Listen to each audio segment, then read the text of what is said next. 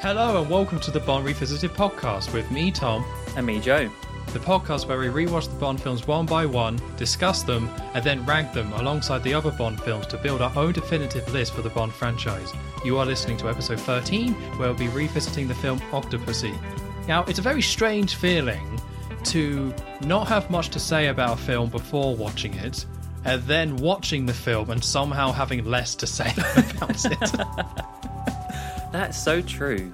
You just, you, that is exactly, you've hit the nail on the head there. Yeah. It's like, I put this very low on my initial ranking in episode zero. I can't, it might have been third worst, something like that. And that was all about saying, like, I don't remember this film, but it's probably bad because it's towards the end of Roger Moore's era, which I'm not a big fan of. And now that I've watched it, it's like, I don't... Yeah, I, I still feel pretty confident in that, I guess. It's so... I... Oh, God. I feel like I probably... It would have been better maybe if I hadn't have watched this and just made it up for this for this episode. yeah, just... Yeah, and just, then just Bond says, it. Darling, what's up with that? Yeah, I feel, I feel like I would have had more to talk about. I think you're right. Like, if you gave someone, like, the plot synopsis of, like, okay, Bond is going to go to India for this one, and, like, just go crazy with it, you probably would hit the nail on the head of some of these. Like, oh, we... There's a tiger! Yeah. Elephants. Elephants. Like, so, you yeah. could just say all the stereotypes and probably be like eighty percent correct in what you're talking about, despite never seeing the film. Yeah. But we saw it. We saw yeah. it. I think it is very fair to say, you know, we're, we're quite negative right off the bat, but I think even before we both watched it, this was the first one that we've done of these where neither of us was excited about rewatching this.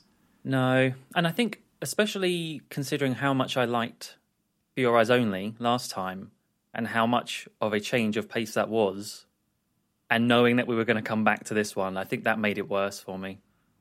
Yeah, I've, yeah. I mean, I kind of was expecting this a little bit.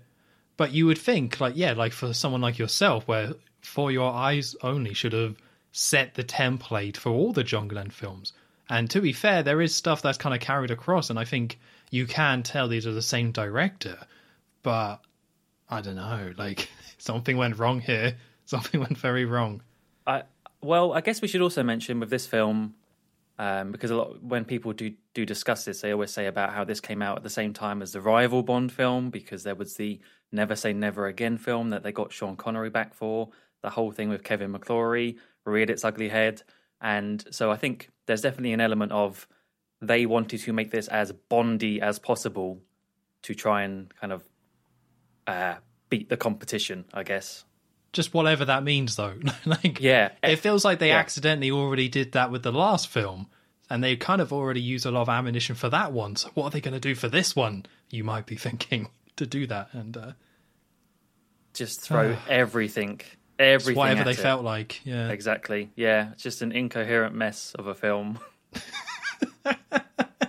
and end podcast. There we and go. Done. Let's wrap that up. Cue the music and we'll get out of here. Nice and short this week. Lovely. Yeah, I like it. I like that. Okay, let's get into it this All here. Right. So we kick off with the circles and Bond coming across, and we get a very old school version of the Bond theme. I couldn't yeah. tell you exactly what film this is from, but it feels like it's either like Doctor No or From Russia With Love or something like that. This is like, I'm pretty sure, and I didn't double check, this is just like the original version of it. No remixes, no updated version. This is just the original Bond theme from the sixties. Yeah, it did sound old. It didn't have any sort of flourishes to it that some of the previous ones had, so very much back to basics. Which I liked. I thought that was a nice touch. I mean, you've already kind of mentioned how the we're going to see this a lot throughout this film, but the reason why they probably did this version of the Bond theme, the classic original version, is due to the competition with Never Say Never Again. So it's somewhat of a shame that that's the reason, but it was still nice after all these films uh, to hear that original version again. Yeah, yeah, and nothing else had changed there, right? It was still the uh, the same walk and dots and all that jazz. Yeah, so we start on a... I put military base, but this is very confusing, this setting. So it's a military base because you see a lot of hangars, you see a lot of troops. Uh, there might be some tanks there, I, I can't quite remember. But there's clearly a lot of military presence. But at the same time, you see a load of horses. there's like a horse race going on at this military base, which is just very confusing right off the bat. So don't hold on to that feeling. Oh, yeah. Yeah. Just put a pin in that. Yeah, because this is not as confusing as it gets. But you see someone driving this brown Jeep with a, a carriage with a horse behind it to joining in the horse racing. And I saw that as Bond straight away and was like, no, that can't be Bond. That would just be silly. Um, yeah, yeah. But it's Bond. That's Bond. Yeah. And we see that there's... I put Cuban general because it's a some sort of general or some sort of high military officer, but he has that very classic Cuban look with like the hat and the green uniform and like the big bushy beard. Um, well, so I was kind of going on the assumption that this was taking place somewhere in Cuba. Yeah, after last the last film, which featured Margaret Thatcher, I did watch this and think, is that meant to be Fidel Castro? Because it looks a lot mm. like him. But no, I think it's just a general, a general person. Yeah, yeah. But I, I still, we were talking about this before we started. But I don't know where this takes place, and my assumption was that it's Cuba. But it's such a weird location that you just don't really get enough clues to know for sure. Yeah, I had no clue. This is where we needed some text on the screen, which does come up later in the film. But here, no, none. No. So Bond parks up with his horse, or parks his Jeep up with his horse that he's carried there, and he takes off. So he's in very much like, I don't know, horse carer gear, like posh git sort of gear with this this cap and mm-hmm. yeah, Cravat. Very much like yeah. a very horse guy. Uh, so he takes off this yellow shirt that he had, and he reverses his jacket, reverses his hat, reverses everything to turn into a, an officer. Uh, so he's dressing himself up as one of these officers at the base, and a woman shows up, and that's Bond's contact who is helping him out. They they talk a little bit about what's going on. And the woman gives Bond an I D, which has him as a Toro, I think is the guy's name. So he's dressing up as a... Is it a lieutenant? Something like that, yeah. Some high-up yeah. rank. Yeah, a high-up officer. So Bond is now flipped all his clothes, dressed up, and the woman gives him the I D, which says Toro. And there's a little mustache on there. Like it's... This did make me laugh, actually. There's like... We get zoom in on the I D, and there's a picture of Roger Moore, but it's like got a little mustache on there. So Bond takes the I D and is about to leave, and she's like, "No, no, no! You got to put on the mustache," uh, which and... she doesn't do very carefully. I'm, I swear it was wonky. it, it looked a bit off. She did just slap it on. Yeah, no care. Yeah. Uh, so Bond is now in this disguise. So he goes from one disguise to another disguise. He starts walking through the military base. He gets to an army checkpoint. He acts like an officer. I think he corrects someone on something. It's like, oh, Robert, like, not really saying anything because he'll give it away. But he walks through, and we also see these SAM missiles, service-to-air missiles, uh, around as well. So I guess take note of that. And he enters this hangar with these military planes inside, and lots of soldiers everywhere, lots of kind of stuff going on, and Bond goes through the base. He goes behind these like small walls and finds a man with this like mini little radar dish that's making some bleeping sounds. Apologies if I'm being vague, but just so you know, this has nothing to do with the rest of the film. so so yep. If I skip any details, you're literally missing nothing because uh, it never much. comes up again. Yeah. Uh, so Bond judo chops the man, starts putting explosives on this radar, this mini little radar dish, and as he's doing that, these kind of walls that are around him drop, and he's completely surrounded. And the real Toro shows up, and you see them standing side by side because he's got the little mustache and everything, and he's like, ah, take him away. And Bond says, ah, you're a Toro too. Which, okay. okay. A little bit too late now, Bond, yeah. Just yeah. Still very casual, cocky, uh, Roger Moore Bond here. Yeah. And Bond is captured, and Bond is put onto a Jeep to be taken away, and the woman that he was there with, did you catch her name by any chance? No. Did she have a name? I have no clue. I would assume so, but again, she never comes up again, so I just put woman.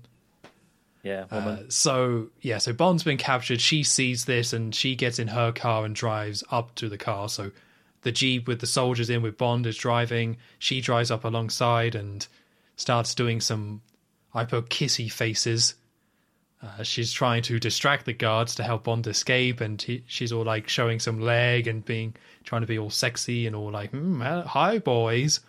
Uh, and the soldiers initially aren't having it, but then we get some quite good facial expressions from Roger here, where he's trying to like egg them on to go check it out, be like, hey man, like, it's a lovely lady right there. Come on, what are you doing?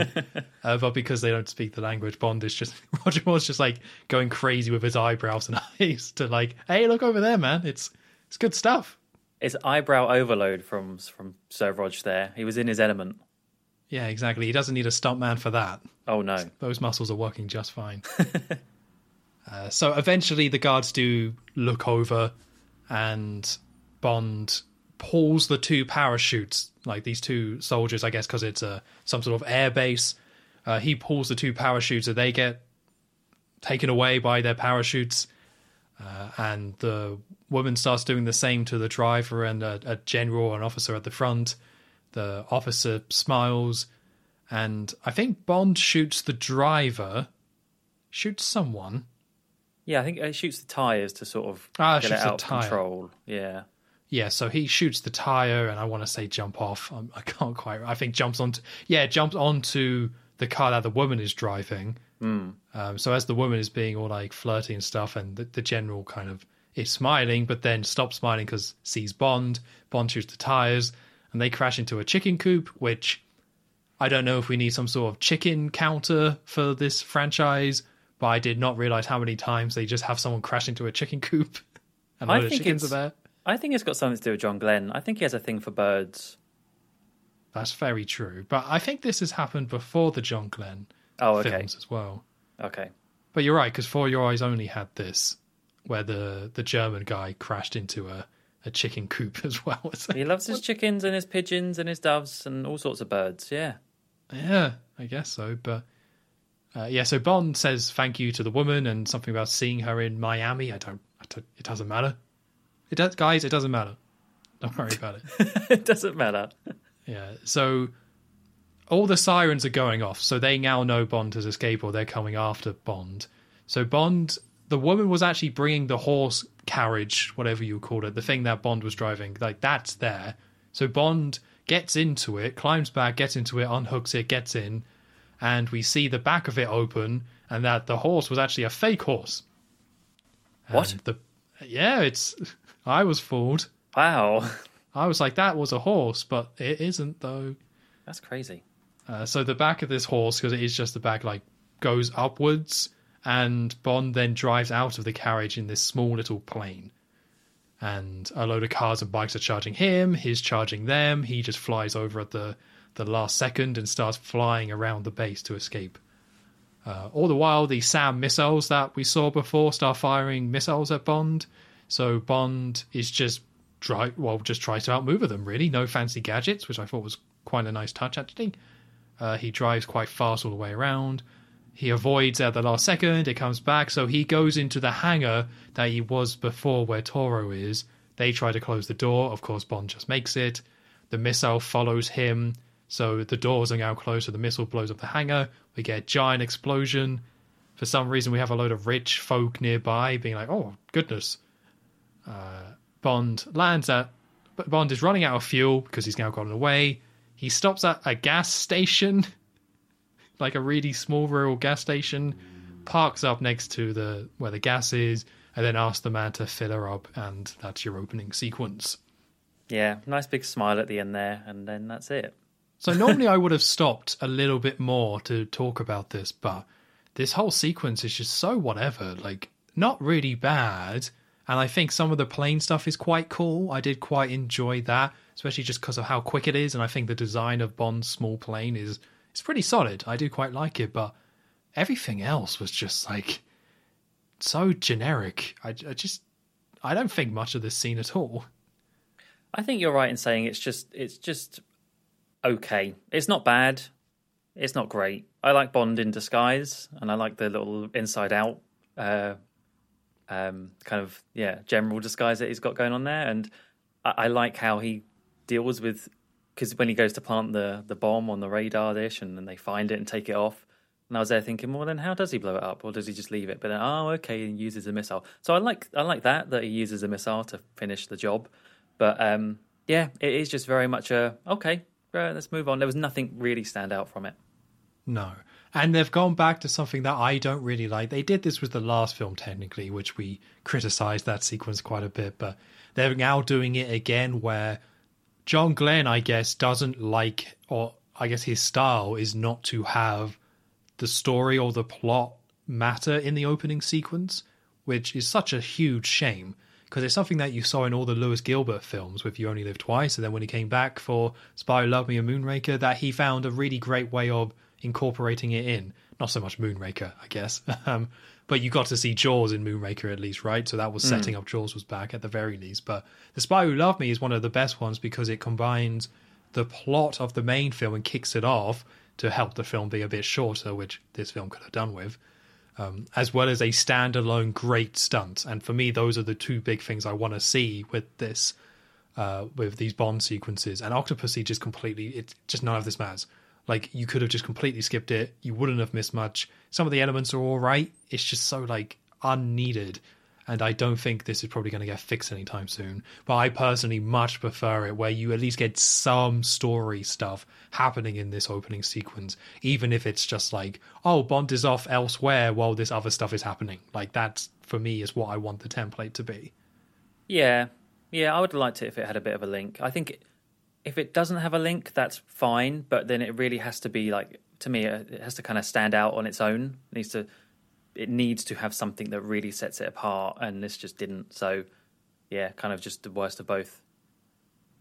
Yeah, it's kind of a shame. I don't know if we're going to move back to those type of sequence, but but you're right, it doesn't technically have to. But I think with this one, and I think it's a trend of the John Glenn era where the films are starting to become longer, and this film is pretty long, and they oh, really would have helped themselves. Yeah, they really would have helped themselves by cutting out five minutes, by having some of that story be in this opening sequence. Like, that would have been a massive boost to the film.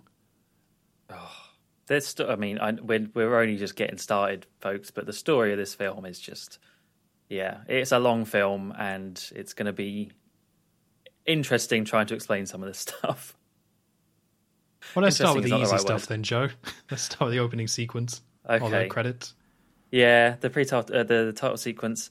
Um...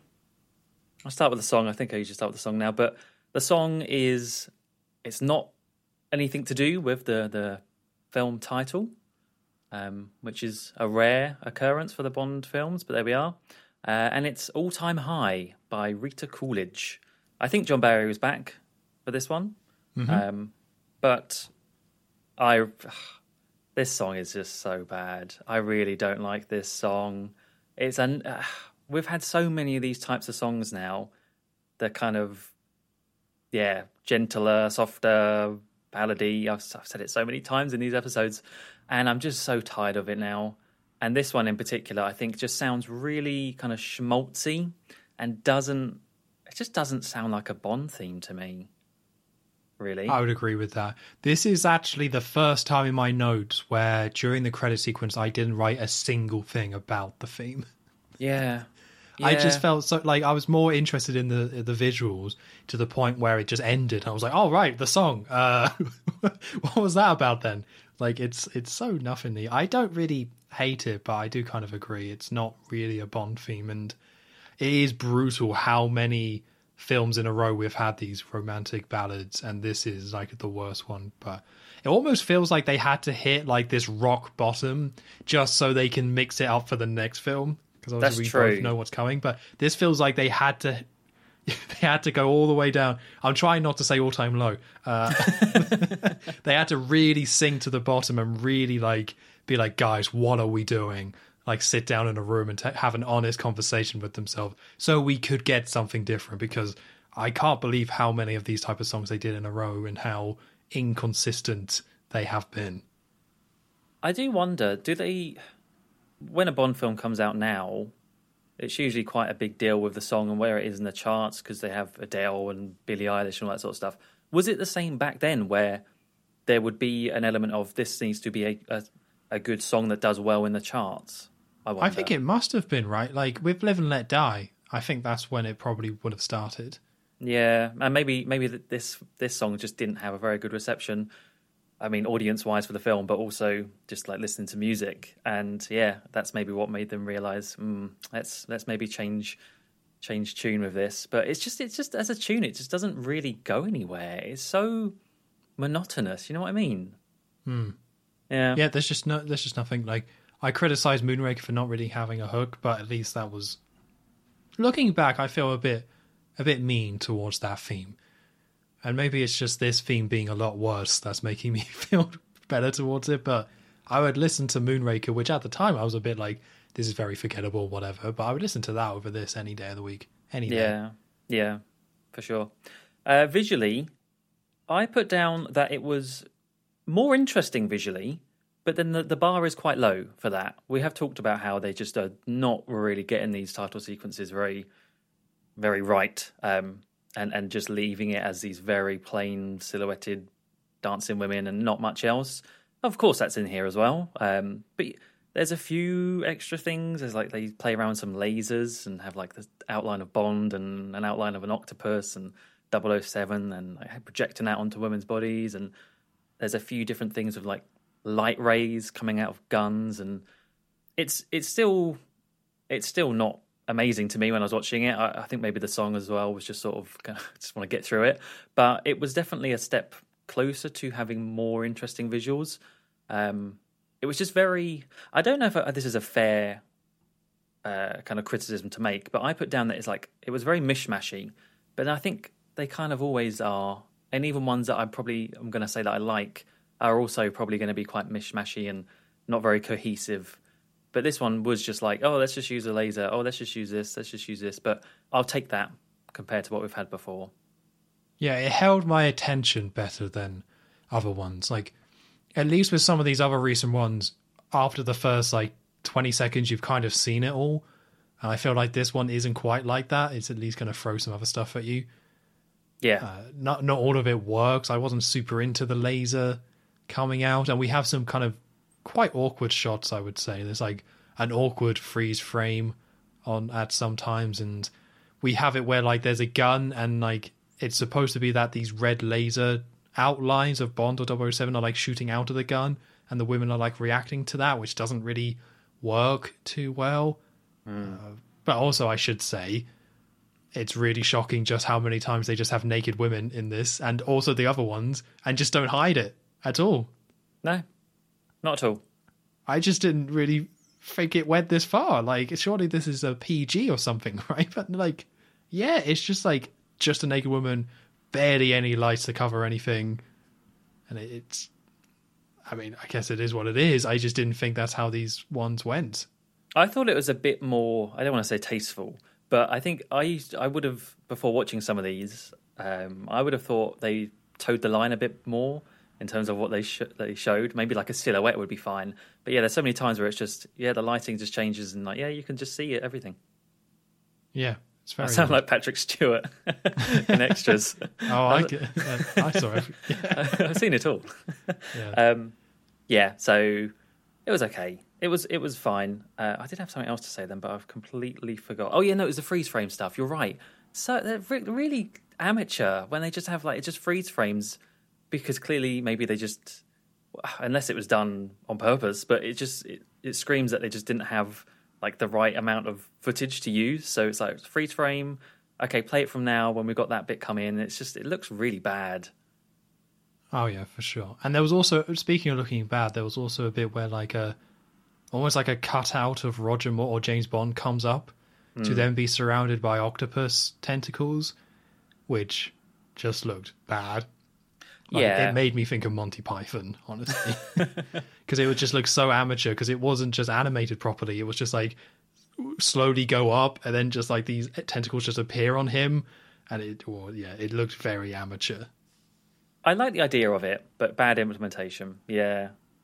Yeah. Yeah. Cause... maybe just not the budget being there, but yeah, they, they're trying to get a little bit more ambitious with these, but they still haven't broken away from that template. Like, we get more women bouncing on trampolines again, spinning in the air, so many, for like the tenth time.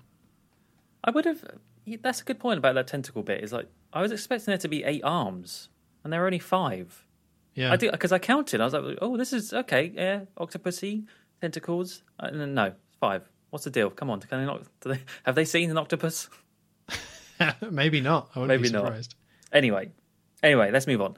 Um, so after the title sequence, we see a circus, and I think it does actually say East Berlin on screen as well um, mm. now. So we know where we are. We're in East Berlin. Um, there's a circus. You hear all the circus noises, and you see a clown um, fleeing, running away from something, looking very scared, and uh, is in like this big, like it's a good clown, good clown costume. I'll say that. Is in the full gear. He's got some balloons attached to him as well, and got his hat and his big yellow trousers and everything. And yeah, he's running away from something and ends up having to go through a forest and some trees and shrubbery and everything.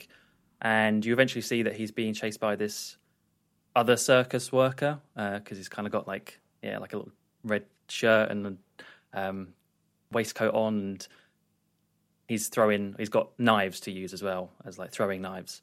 And you do get a little bit of this clown going through, and every now and then uh, you know his hat might fall off or uh, a balloon would burst, and just giving the the chaser more of an idea of where he is. And you think that he's gotten quite far away from him, the clown, until very suddenly there's another one right up close to him. You wonder, how did that happen? And then you you realise that there are they're twins. There's two of them actually chasing this clown, identical twins, obviously from the circus. So, yeah, uh, the clown keeps going and gets to uh, sort of like a bridge area near a, uh, a river, and is just about to climb up when the the twins, or one of them, throws a knife and, and misses, and another one throws and, and gets the clown in the back, which causes him to drop down into the river below and get washed away. Um, so after that, you get a shot of this fancy-looking building as a sign saying it's the British ambassador's residence, where they're clearly having or about to have some ball or some party, because there's a man and a woman, kind of very posh-looking older man and a woman, getting ready in there. Very fancy room, uh, and the, the woman's doing her makeup or something in the mirror, and in the mirror she sees the clown, who I guess wasn't quite killed, just injured, um, coming out of the river and smashes through the glass window or the glass door, and kind of just with his last breath falls and lets go of a, an egg, a, a very fancy-looking Fabergé egg, and it rolls out of his hand, and this old man comes and, and picks it up and has a look, and You know, looks very confused and worried.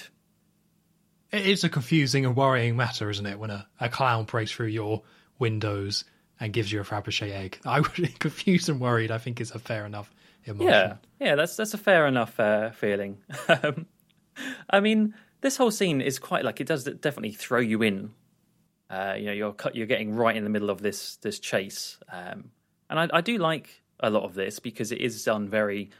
It's done very visually. There is no dialogue in this scene. It is just someone, a clown, being chased, and you, the idea of this person in such a uh, comic outfit is being chased in, in this really kind of deadly situation. I, I, I like where this film starts, and I like that smashing through and rolling. It's very dramatic, you know. Um, so, yeah, I didn't mind how this film started. I just... The problem is, for me, is that I think you're right. The actual kind of scene and how it's put together is pretty good in terms of that chase and the panic there and the reveal of the twin and these guys throwing knives. It's all very nice, but it's the fact that it's bloody a clown and that it's all circus-based. Because if you took that element out of it, this would be a really intense, intriguing scene.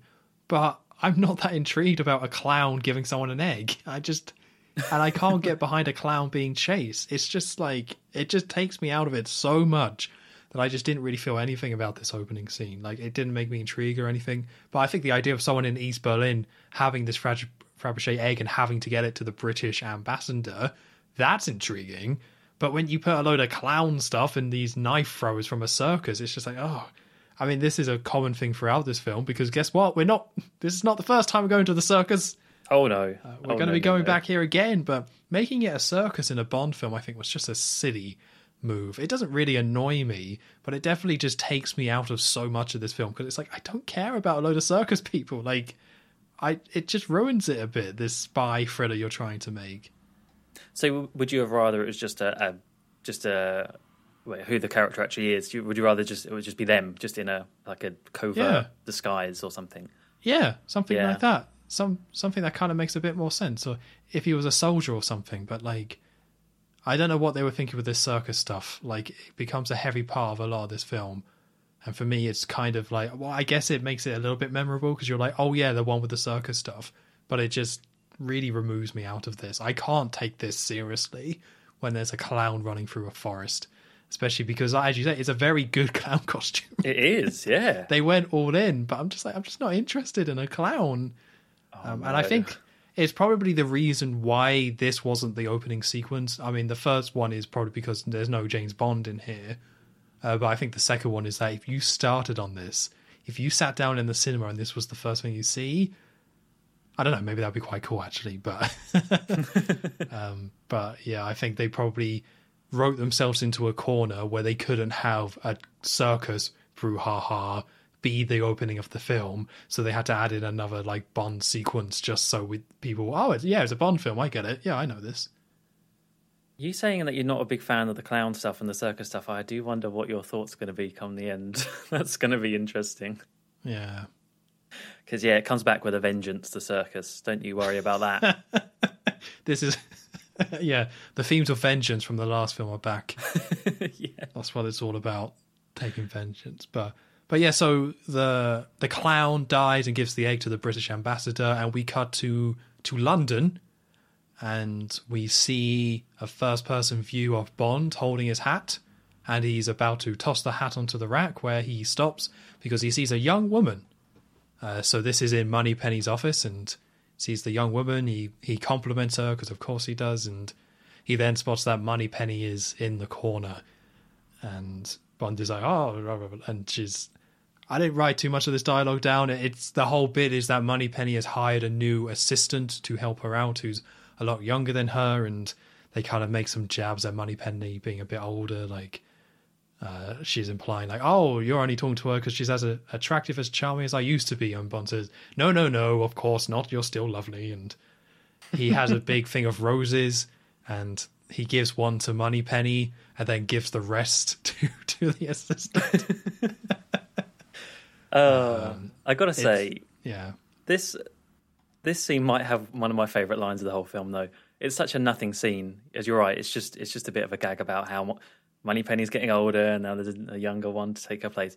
But it's just when he he's Bond spots the uh, Penelope Smallbone, her name is.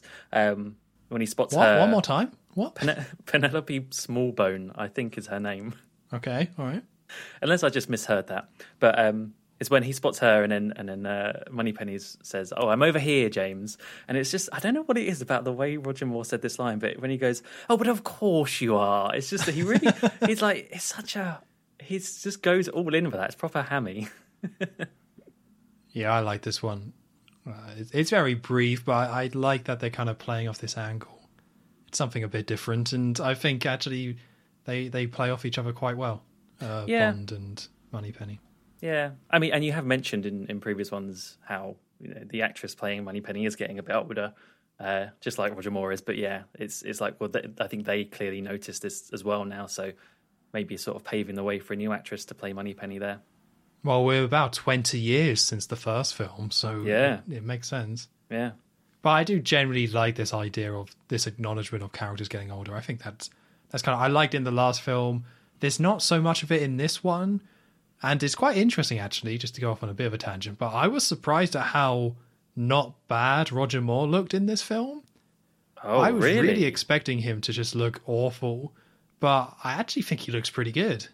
Oh, I think he looks pretty bad. Oh, do you? Oh, no. And I, I think part of that is because, as you say, they, they, they didn't really have that element of aging apart from Moneypenny in this bit.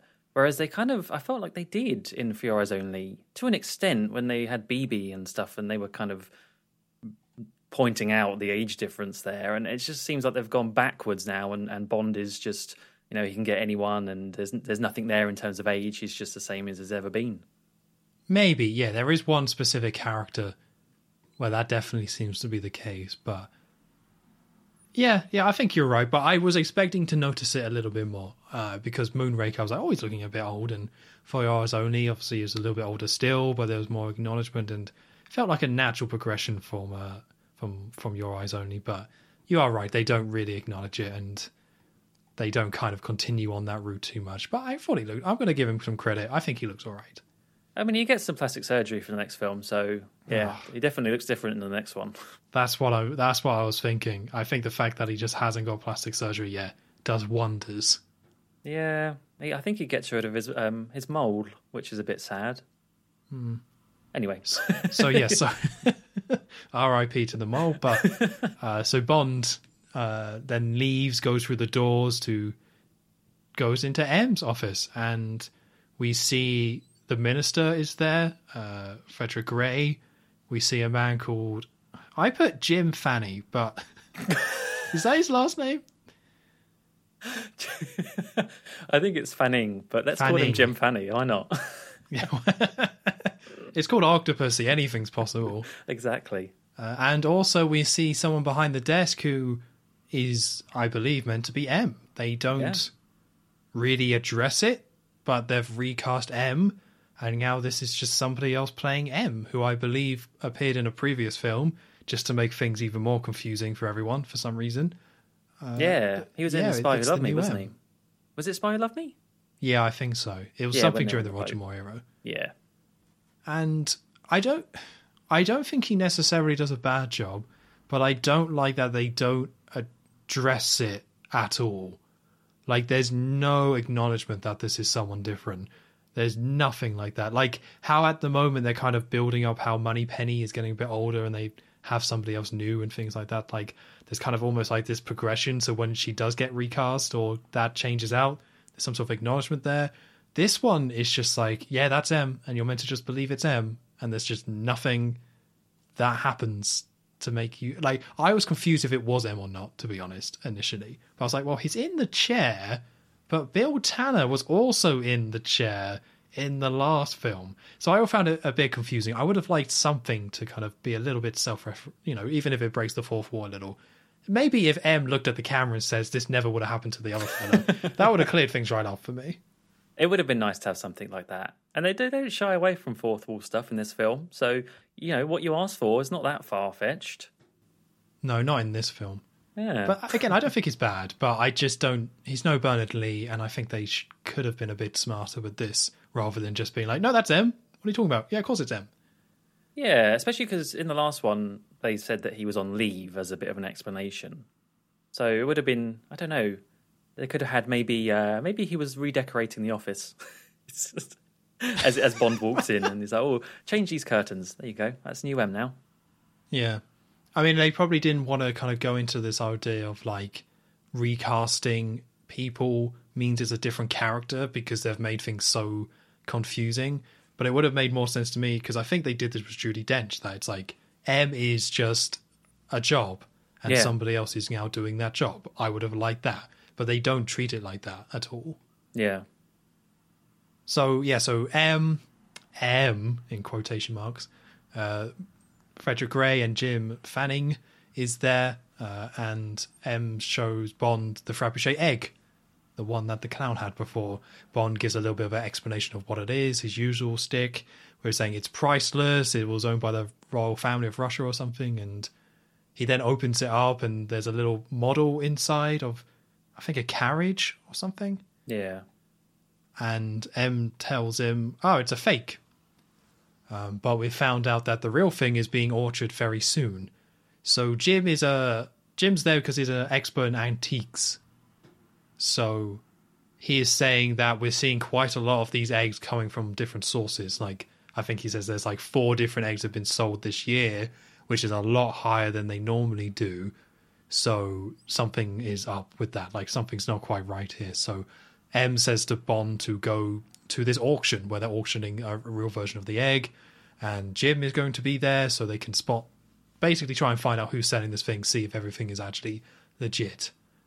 And then we get some more kind of confusing stuff here. So Jim leaves, goodbye Jim, And the Ministry is trying to figure out what could be going on. I think he throws out saying, like, maybe the Russians are trying to raise our currency because these eggs go for just a ridiculous amount of money. They're extremely expensive, so maybe they're trying to mess with the currency. And M has this file for this whole operation, which was Operation Trove. And we find out that the clown from before is double oh nine. Mm. So double oh nine was investigating this, got the egg, uh, but he was killed. So Bond is replacing double oh nine for this mission to investigate this, joining Jim at this auction.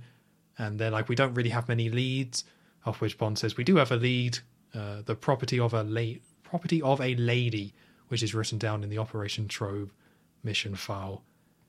And this is not as confusing as the film gets, but it no. definitely establishes the theme of this film, which is we don't care if you get this.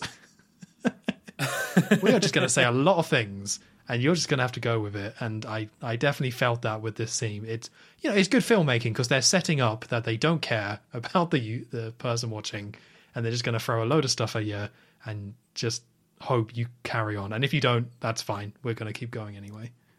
Yeah, yeah. This film's thing is is decoys and fakes and duplicates. There's there's definitely a running theme of of me trying to, as I was watching this, trying to work out, okay, so that's the real and that's a fake, and then okay, they've switched that there and that's now in that one. And yeah, it's it's as you say, it's they I I'm sure they didn't really expect the audience to follow along too closely. You know, you just go there and watch all the stunts and everything, but they really don't make it easy for themselves when they're trying to explain the plot for this film. My God. Um, one thing I did note in this little end briefing scene though is He, as he gives Bond the file when he says, yeah, oh, this is Operation Trove, was this a little thing they were doing where every film had a different operation name? Because last one it was Undertow. And mm. it's, yeah, it seems like they're now making a conscious effort to give everyone, you know, this is Operation X, Y, or Z. I don't know why or when they stopped doing that. I can't remember because The Man with the Golden Gun didn't have, or maybe it did actually because of the energy crisis. Yeah, possibly. I want to say Live and Let Die didn't. Mm. I just think Spy it's kind of cool, actually. I think, did. Yeah, and and obviously, Property of a Lady is a, is a little reference to one of the short stories I think of Ian Fleming's. But, yeah, yeah, I think yeah, I think I was reading that. It's very direct because at this point in the franchise, it's not something we're talking about too much because it's not, you know, we're just taking these films for what they are. But at this point, elements of the books are coming in, but it's like it doesn't matter. And I think it's been like that for about five films. So a lot of these films are now just kind of references to the book and they just take one of the names and just slap it on the film. Uh, but they have not followed the books in a very long time. Maybe Live and Let Die or The Man with the Golden Gun. I think those two might have been the last ones. But since like The Spy Who Loved Me, these have just been like completely their own thing with very specific elements taken from the books and names taken from the books, but everything else just completely original and different.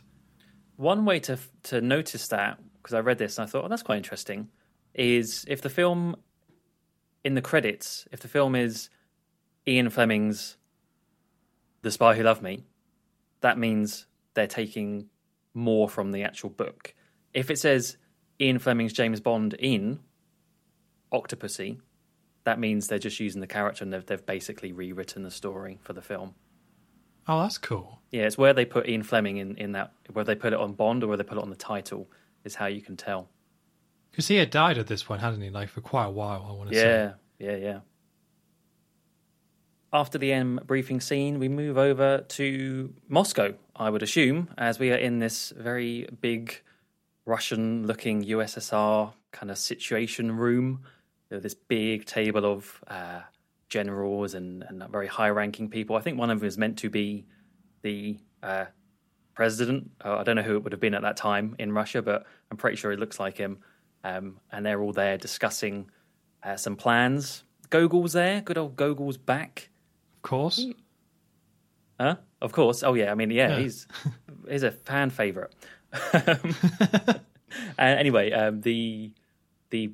Is it president? Is that what they were called? I can't imagine it was. Premier. It, not like premier. Yeah, it would be something like that. Maybe Pre- it's just yeah. comrade. I don't know. But it, yeah, I can't imagine his president. Mister President. No, what? Yeah, premier, whoever the head guy is, was saying about that. Gogol's just had a report, and um, very detailed report, basically outlining um, that uh, the U S S R wants to follow the NATO disarmament plans, basically, that they're gonna they're gonna agree to them. Um, and yeah, that's that's that was Gogol's opinion of what to do, uh, because all of their weapons they they want as a defensive mechanism, not as a, uh, an offensive one. Except there is one one other guy on this very big table who does not agree with this, and it's uh, General Orlov, who kind of interrupts and, and gives his opinion of the situation, stands up and uh, rotates this whole table around to reveal this massive screen on the wall. There's like Lenin on the other side, like a big picture of Lenin on the wall on the other side. Um, and he's got a map up of of Europe, and he's basically explaining how... Uh, Russian power in terms of arms is is we you know they have the potential to invade. They have tanks all aligned up against East Germany, and they have Czechoslovakia, and they got more tanks in Russia, and they could, if they wanted to, um, advance advance the uh, the Iron Curtain, I suppose. Um, and this guy, this General Orlov guy, he's pretty crazy. I mean, from the get go, this actor. No. From the get-go, this actor, clearly his notes were just, you know, really, really amp this up. You are some maniacal, crazy Russian who wants to take over the world sort of deal. So, yeah, don't don't worry about uh, being a bit too much on the screen, because just everything, the way he acts, his eyes bulging, his veins on his forehead, his, his accent and his voice, it's just so kind of cartoonish as he's outlining his plan and how, yeah, he thinks Russia should should carry on um, expanding. And he's basically told to sit down and shut up. Uh, they don't. They don't agree with that that plan. Um, so he goes to sit back down. I think a lady comes over, some uh, lady that was a kind of receptionist or secretary uh, who had a phone call, and comes up to Orlov and, and tells him that someone's waiting for him. And so Orlov says he'll go and go and speak to him in a moment. But yeah, it. This is kind of the introduction to one of the villains of this film, and he definitely is a memorable one. Maybe not for the right reasons, though. I don't know. What do you think? Well, I guess he is memorable, but he's just barely in this film. Like, this is one of, like, a few... Se- like, he does a lot of stuff in the background, I guess, but it's just such a small part. But I really like this idea, though. I think this is a really solid idea for a Bond film, and the idea of Russia is trying to get peace, but there's still a general within their ranks who is going to go against that, to instigate war and build things up as a extension of like these Cold War storylines we've seen before, and what we had for for Your Eyes Only. I really like the idea. It just gets completely diluted and the with the rest of the film and all the other plots and all the other villains. Like, it's way too complicated. But I think this on itself, solid idea. It's just, guess what? In a few scenes' time, Bond is going to go to India. Like, okay. Which, and then you spend a lot of time in India. So it's like, this stuff just gets so lost. And even the next scene, that I guess I'll explain a little bit, is him just looking at, like, jewelry or something. It's like, it's just, it's too messy. But I think this idea is a good one, and is probably why they redid it uh, for Goldeneye about ten years later. Yeah. Oh, yeah, I suppose they don't... They are running out of time. I mean, I suppose it was only nineteen eighty-three. There was still a decade to go, but yeah, using up. They've got to use up all the, the Russian storylines whilst it's still there. Um, you're right, though. Most of the scenes he's in is it's very plot plot focused in terms of just the the details. He doesn't really do much going forward, which is uh, I don't know. Maybe to some people it's a shame. I don't really like this character, and I don't really like how how cartoonish this guy is. Um, but then, yeah. That other people might. Well, I think he gets away with it in this film, and it's kind of a catch twenty-two of awfulness, unfortunately, where he is allowed to be so cartoony because he's just not the main villain. Like, if this was your main guy, then I probably would be saying he needs to tone it down a bit. But because there's like three different people and he's one of them, like, I quite like the different energy that he brings. Mm. But yeah, if he was the main person, I would probably be like, okay, they needed to find a better balance here. But as like the third person in a very messy plot with other villains, I think it works.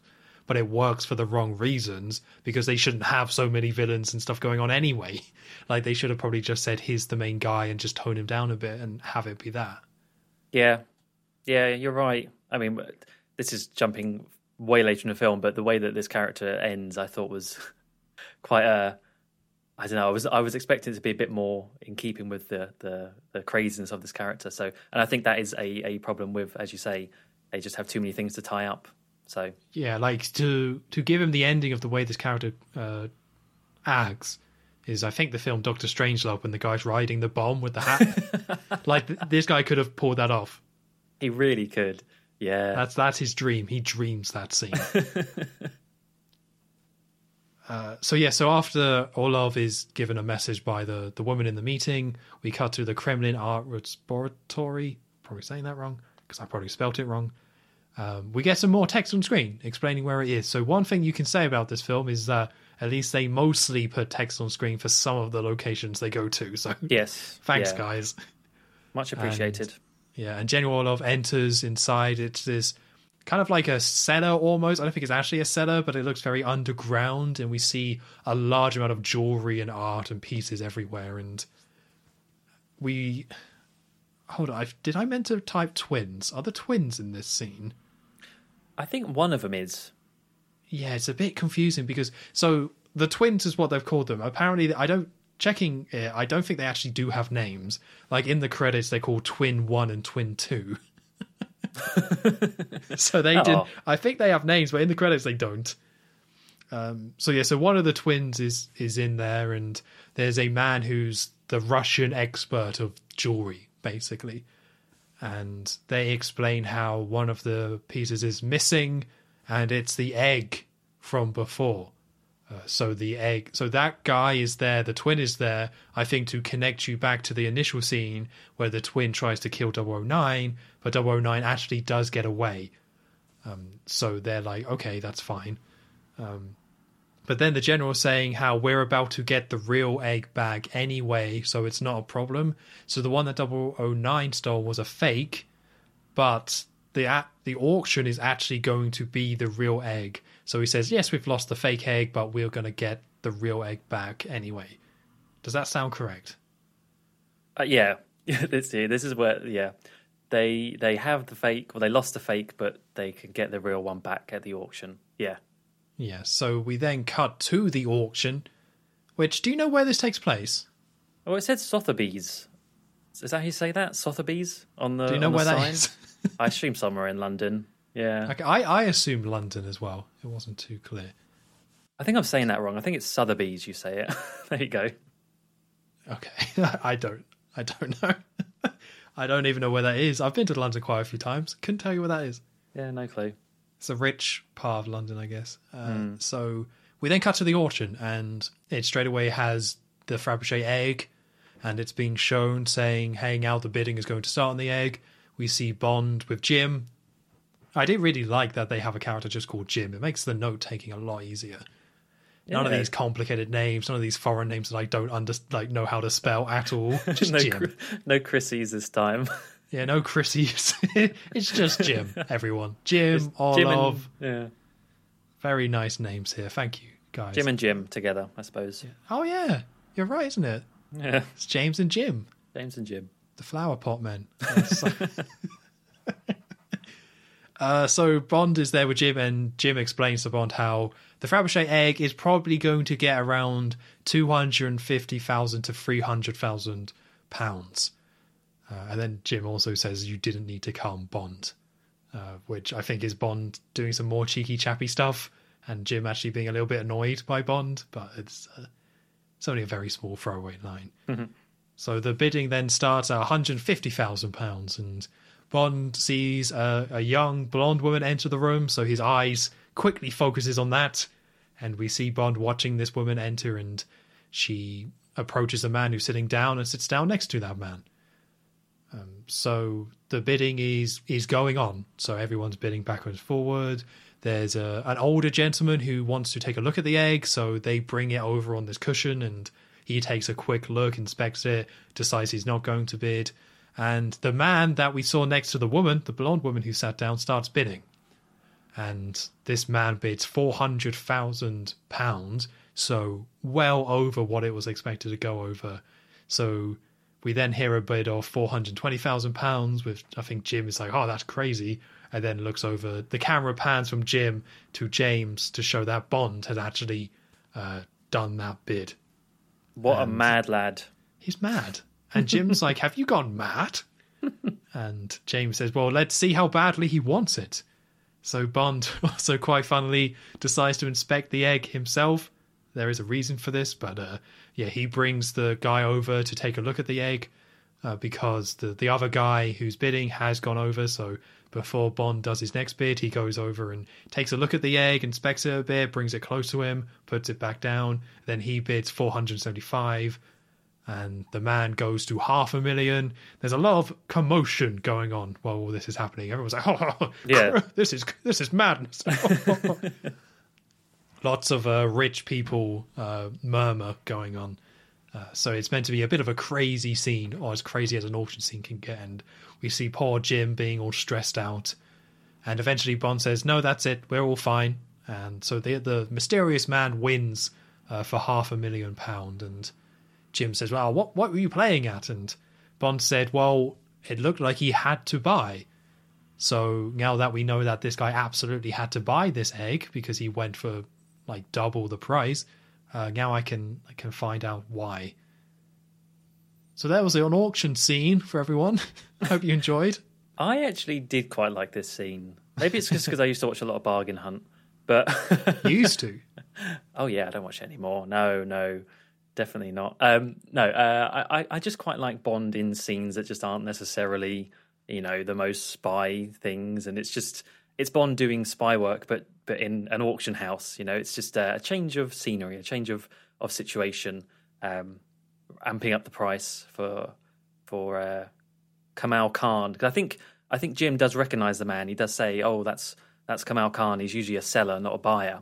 Oh, um, okay. Yeah. So uh, yeah, I quite like this little bit actually, and and Bond teasing a little bit this Jim guy, and you know, as you say, probably probably being a bit cheeky and annoying him at times, and. Um, But ultimately getting what he needs to get done, done. Yeah, it's a bit of fun. Yeah. I like it. It it does tie into the egg stuff, though, which overall is not a bit of fun. Yes, yeah.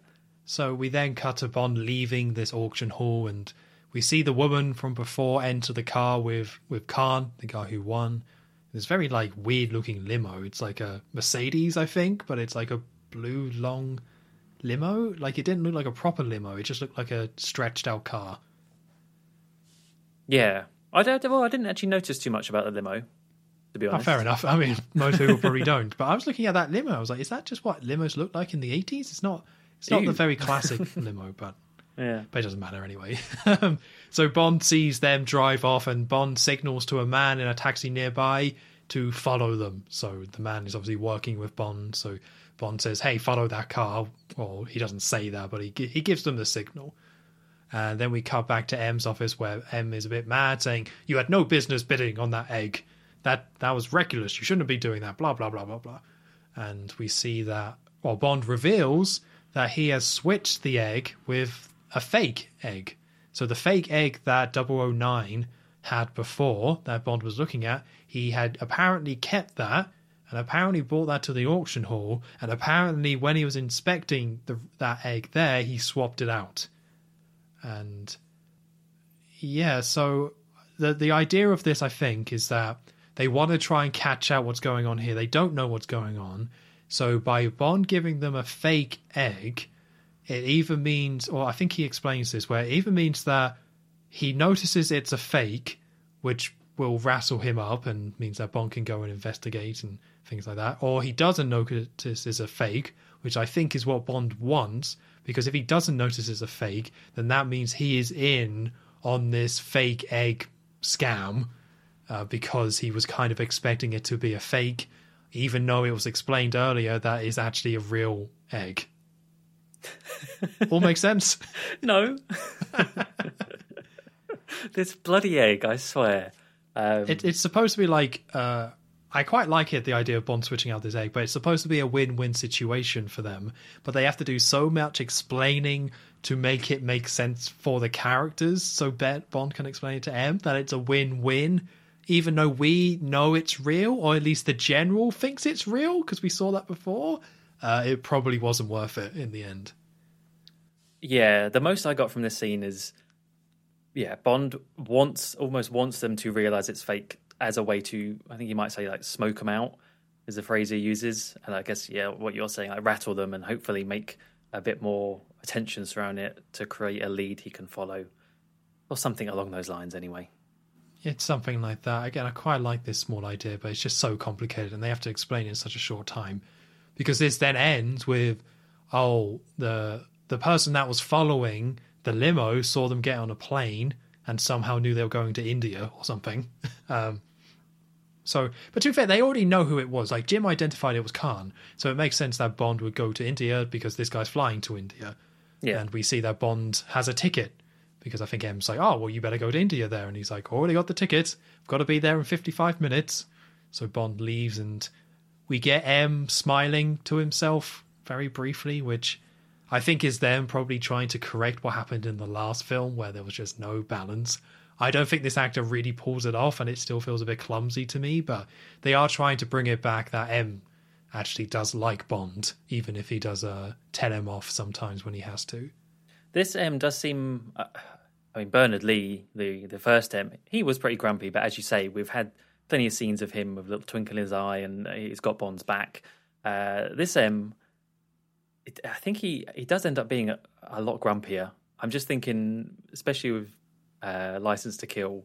So, yeah, I, I don't love this M, but he's, he's all right, I suppose. Well, that's sad news to me. I didn't realise we get the same M for that many films. Oh, yeah. oh, no. He's M for, a, yeah, I think up until, yeah, Goldeneye, yeah. Okay. Because I don't hate him. I just think it's it's just a fake. It's just a fake. It's like the egg. They've swapped in a fake M, and I'm noticing, and I'm mad about it. Hashtag not my M. Not my M. yeah. I, yeah. Because it's, it's, yeah, it's just such an imitation. I said how I didn't mind him already a couple of times, but the more I think about it, the more I get a little bit mad. And I think that's mostly because you just told me I'm going to have to put up with this for a few more films. So that's Sorry. That's made me sad. Sorry about that. Uh, okay, yeah, so Khan has gone to India. So, yeah, Bond's, Bond's heading there to Delhi, specifically. And so over to India. How do you know it's Delhi? It's so subtle. yeah, Bond's in Delhi and uh, he was told to meet someone from Station I, Sad- Sadruddin by M, I think was his name, or something along those lines. It's a good effort. I I wouldn't even have tried. yeah. That was that name. So he gets off. Was he on a boat? I can't remember how he even gets onto this. I think he might have been on a boat.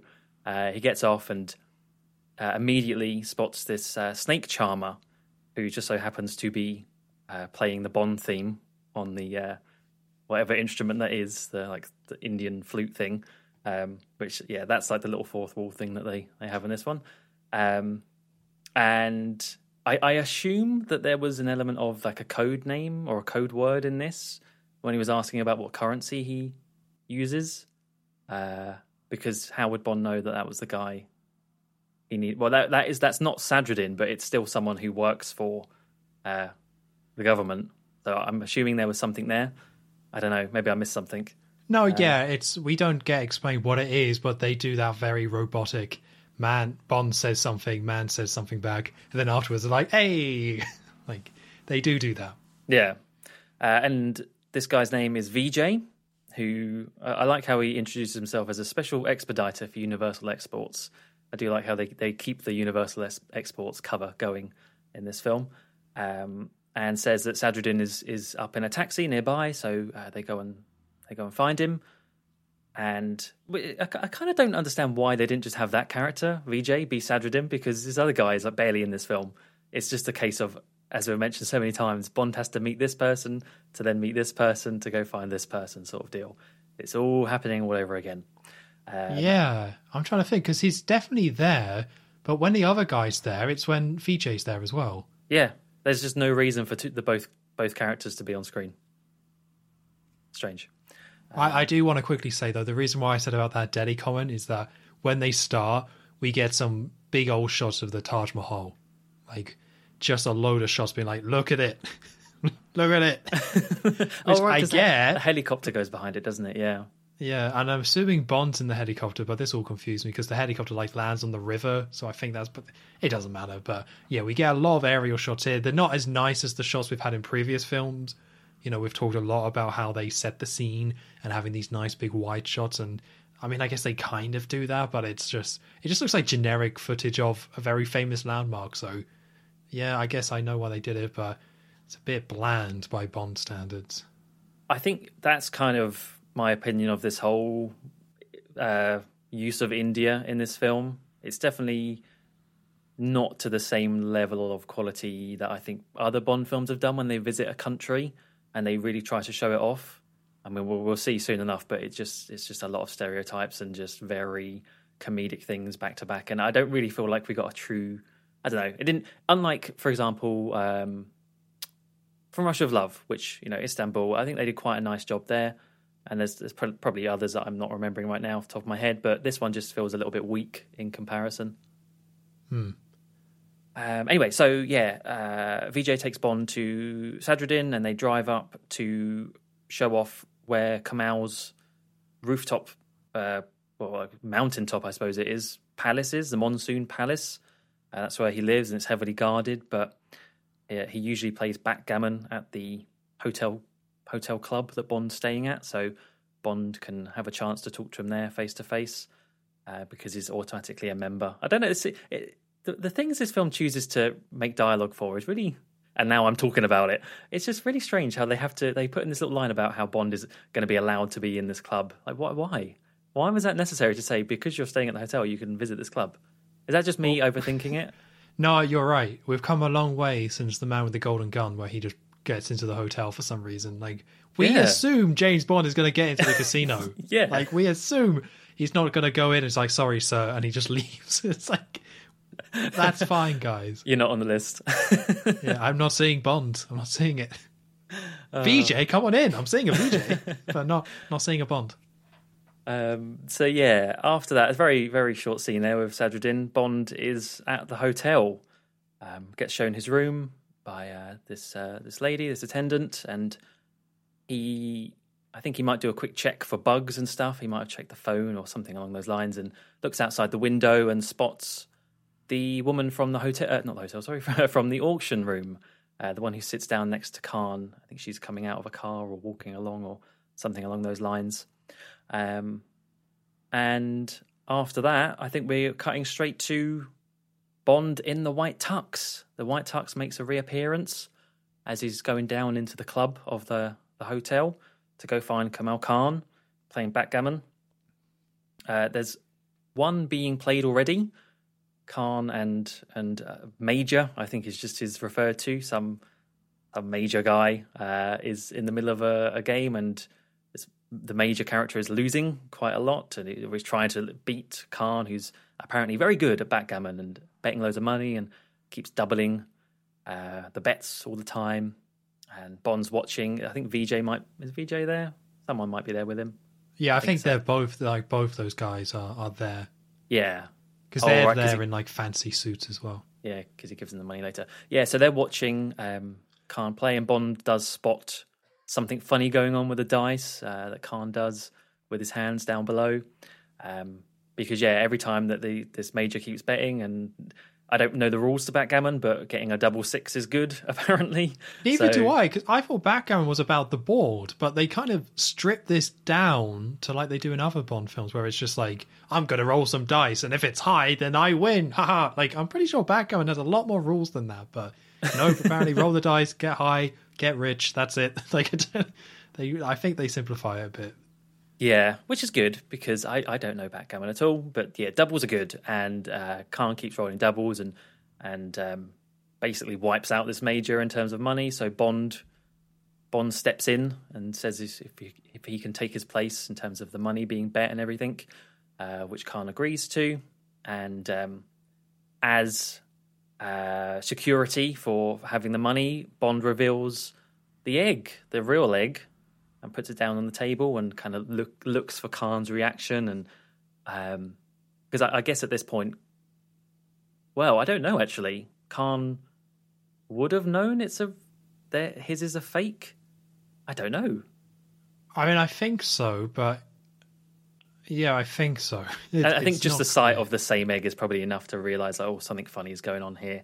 But yeah, Bond's there sort of being a bit smug and, and really uh, trying to get under Khan's skin. Um, and just as Bond is about to roll the dice, he asks, he says something and, and says, oh, you know, can I use your dice? Words to that effect, and, and takes Khan's dice, which are obviously uh, loaded dice, to to roll double sixes, and then Bond rolls a double six himself and wins, and wins a ton of money. Uh, so Khan writes a check, and Bond's like, oh, actually, I prefer cash. and and uh, one of Khan's very angry, evil-looking henchmen is there, who we see throughout the film. I had no clue what his name is, but just looking in front of me, his name was Gobinda. Um, okay. Crushes the dice, is so angry, and uh, yeah, crushes it into dust in front of Bond as a signal of his strength. And yeah, there's a really good line. Did I write it down? There's a really good line Khan says when Bond wins. It's like such a good villain line, and I completely forgot it's, it now. Yeah, it's something like, oh, um, spend your money quickly, Mister Bond. Oh, it's something like that, like implying that you better spend this quick because you're not going to have a lot of time with this money. Yeah, yeah. This whole scene... Uh, I do like this little scene, mainly because I, I do like the actor that plays Khan, who does end up being one of the major villains, the, one of the other ones in this film. He's very, he's a very charismatic character. He has quite a good on-screen presence. He's quite slimy, he's quite squirmy, but also at the same time has this really great uh, air about him. Um, and yeah, just little bits in this. I like how Bond doesn't even look when he rolls a dice because he knows it's going to be a double six, and just how smarmy he's being with it all. Um, they made backgammon quite interesting, as you say, a lot by just simplifying the rules, but uh you know, it makes a change compared to the usual chemin de fer that we usually see. mm, yeah I like this setup. Usually, like, this is a good setup, like Bond calling out on the villains cheating and using that against them, but it's a little bit lame that all he does is like, I'll just use your dice, oh, I won, cool. Like, yeah uh, it's not the most clever Bond has been, and it's odd that Khan just goes with it. I didn't quite get that. I, I get that Khan can't just freak out and say, oh no, I'm cheating, don't use my dice. uh, but, but I don't quite get why he does that. It's It felt a little bit weird to me, but it's it's still pretty solid. Um, it did get me thinking, though, about Bond in this suit, because it is the white suit again, and it does look great. I wonder if with the suits they were trying to do what they were doing with the music, where they were trying to like bring out all the classic stuff and shove it in your face to be like, yeah, it's Bond in his classic white suit. Because yeah. we get the classic black suit in a later scene as well. Oh, yeah, when he goes to dinner. Yeah. Yeah. Yeah. Probably. I mean, one of these things, uh, one of the, the elements that they definitely do in this film, mainly because I read it when I was doing a bit of background research on this film, is that they, they definitely try and use the Bond theme quite a lot in this film. Again, mm. as as a... as a sign of, you know, never never say never again, can't use it, so we're going to use it a lot just to really cement that this is the official Bond. Don't go watch the other one. Nothing to see there. Um, yeah. Yeah, come and watch Octopussy, that's where it's at. Yeah, come listen to All Time High. Mm. God. Uh, but also, very briefly, Bond does try and speak to the woman who, I don't know if we've heard her name yet. No, we haven't. Bond. We don't hear her name for so long. Yeah. Yeah, but uh, she does approach him, and go. She goes, or Bond goes to buy her a drink, and she says no, and and goes back to Khan. So that that happens very briefly here as well. Yeah. Uh, so Khan and his henchmen have gone off, and Bond gets his money that was cashed um, by the club, and gives some to uh, Vijay, uh, gives some to the other guy. I've already forgot his name, and keeps some in, in his uh, jacket, kind of inside breast pocket. And they head off. I, I, I, I'm not quite sure what the next plan was going to be for Bond, but you know, he's clearly made himself known to Khan, so that was job done. And, and they head out um, to to go drive back in one of the little taxi things. Um, he said something not great here, and I wanna. I hope I yeah. misheard it, because we get this. You know, they they very deliberately show Bond putting all this cash in his jacket, and also handing it out, and he gives it to one of the guys and says, oh, that'll keep you in the curry for a few weeks. I was like, what? Yeah. Did I, I mishear that? That's, no, that, that's that not is, great. That's the exact line. Yeah, this will this will keep you encouraged. And I thought when I first heard that, I thought, okay, okay, you can take that on like on the nose, but maybe you know there's the phrase you, you can curry favor. So I I googled what he said, thinking maybe it's just a phrase, and even then it wouldn't have been a great thing to use. But all the results were people talking about this film. So yeah, clearly oh. just uh, one one of those unfortunate um, things of the Bond films of its time. Well, I say keep you in the uh, keep you in curry all the time, so it's really interesting to see where it came from. You do say that quite a lot, off you know, when we're not recording. Yeah, I do wonder why. Yeah, it's a bit weird, but I, I, I didn't think it was from this film, but it's such a popular phrase, so I'm, it's nice to see the origins. I'm learning a lot. Oh yeah. So I also I do want to quickly say the evil man, uh, the henchman for the film, as you say, Gob Gobinda. Mm. Uh, Like, also in this one, they do a lot of zoom-ins on his face. Yeah. He has a very evil-looking face, no offense to the man, but it's all very line and pointy, and he's like, grrr, crushing these dice in his hand. And something they only do for this character is do these, like, sudden zoom-ins on his face. And we get the first one here, and yeah, it's, it's, it's a little bit... I don't really dislike it, but it's something worth noting about this character. Part of his personality is the fact that they zoom in on him all the time whenever he shows up. Yeah, he stares a lot. And then they like to focus on his eyes. Not in the same way as uh, Melina from the previous film. This time it's it's he's scary. Look at his eyes and how angry he is. Yeah. So this ends with Bond in... What would you call those things, the taxis? Um, I don't know. I don't know. Because, yeah, it's it's an it's like a freewheel taxi where it's someone at the front and you can kind of sit at the back, but it's, like, open. They... Like, they don't have proper doors or anything. You are just kind of sitting down on these seats that are pointing, facing backwards, and the street is kind of filled with them.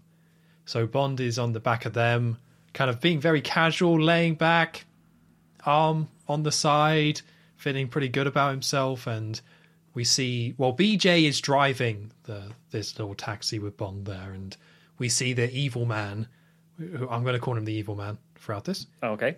Uh, so he's loading what I saw, thought was a shotgun. I think later we see that it's it's not quite a shotgun. Um, I think it's a more cartoonish type of gun. To it's like honest. a like, blunderbuss or something. Yeah, it's like a blunderbuss, like a very like uh, Looney Tunes sort of gun in the end. But uh, he's loading it as he watches Bond leave, and they end up following Bond and B J through the street. And B not B J, sorry, Vijay. Apologies, Vijay. Definitely not B J. It's a very different film. Um, but yeah, Vijay notices that they're being followed and it's like, ah, we have company. And he drives really fast and then puts these on the back wheels for a little bit for some reason. And as he's being chased, he cuts through an alley, goes through this big long alley, keeps, uh, gets to the end and they catch up with them. And there's like a load of, I guess, ninjas, I guess Indian ninjas. It's it's not super clear because I think one of them has like this big star that I was like, all their weapons and the way they were dressed, I was like, are these ninjas? But then I was like, do India have ninjas? But I was like, is there any reason they couldn't have ninjas? Yeah, I guess whatever the equivalent term is for that. Yeah. Yeah, so all these guys are there and they pull up alongside and start fighting Vijay and Bond. And Vijay is, um, he has a tennis racket. And is fighting them off using the tennis racket, which I read this up afterwards, and it's because this character is like a reference to someone that uh, the the producer knew, so that's why it's like that. I don't think they really explain it. I think they did say like, oh, he mentioned earlier that he plays tennis, but why he would have a tennis racket? Well, it's because the it's the actual actor himself is a famous tennis player. Oh, is he? Okay. Yeah, um, I guess he was famous in the eighties or something, but it's yeah, that's that's why they have these really uh, ham-fisted tennis references. Yeah, it doesn't quite land anymore in twenty twenty-three. No. So he's fighting them off, and Bond is fighting them off as well, and we get some very not great shots of the crowd, where there's like a crowd of people, and they all look to the left at the same time, and then it cuts to them fighting again, and they all look to the right, but it just doesn't sync up with anything that's happening. It's yeah. just comedic crowd looking like, oh, oh, what's happening? But it doesn't sync up to the actual chase. Yeah, it's like, oh, hang on, tennis. Let's try and make it look like they're watching tennis. And we're putting, they even have some tennis sort of, when he's with the racket, like hitting them with a racket, it sounds like he's hitting a ball. It's just bizarre. Um, just none of it. I think even if you said like, oh, even if I knew it was a tennis player, it just would not land. It's so over the top. Yeah, no, it's really bad. So yeah, really bad. So one of these ninjas has this giant kind of, well, it's not really a ninja star, but it is a, like a metal star. And he stabs Bond.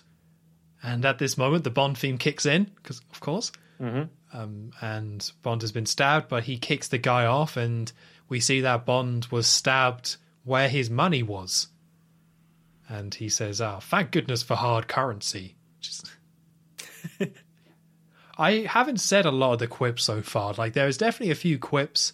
Usually I like to make sure we get them all in. There's definitely a few that I have skipped, because I'm not sure if there were any good ones. Like, it's all...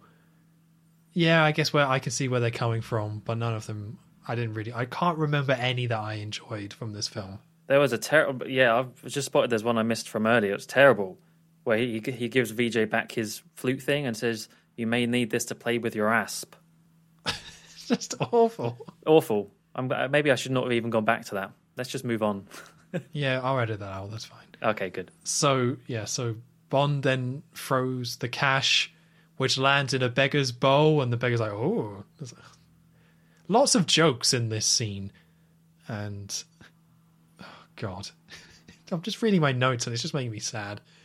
Uh, Vijay smashes someone with the tennis racket, and it goes like through the racket, and then he's like, "Hey, game, set, and match." Good one. Because tennis. Because tennis, yeah. Because tennis and. Uh, the man somehow throughout all this, the, the person who was driving the Jeep that was chasing them has a basket on his head. I couldn't tell you how that happened. I think it was just part of the commotion, and they crash. So Vijay is still driving this little car and gets stuck behind a crowd, of which we then see the evil man return with his gun, shoots and hits the car, but doesn't hit them. So they decide to, to get off and start, or Bond decides to get off at the very least and start running through the crowd. And it's a very packed, busy street uh, in, in Delhi. He gets, like, uh, a, a load of flowers put around his neck, like a lei. I'm not sure if the Indian equivalent is called a lei, um, but that's what it made me think of. Um, oh, also, you, you missed one really important point. Oh, no, I didn't, did I? Did you see the double-taken camel? No, I didn't. Okay, I may I may have made that up, actually, but... There is a camel, and I was expecting it to do a double take. Ah, oh, there was. It was right there, John. Come on. So easy, especially with the neck. You could have it like really swoop around. Oh, oh well. It should have at least been there during the tennis scene. oh, but yeah, so Bond is running through this crowd, and he sees uh, a man with a knife. So the evil man is coming to chase him, and there's like a couple of other guys, one with a big old knife, and Bond is trying to get through to escape them. He, for some reason, runs over some hot coals. So this is like stereotype plaza, basically.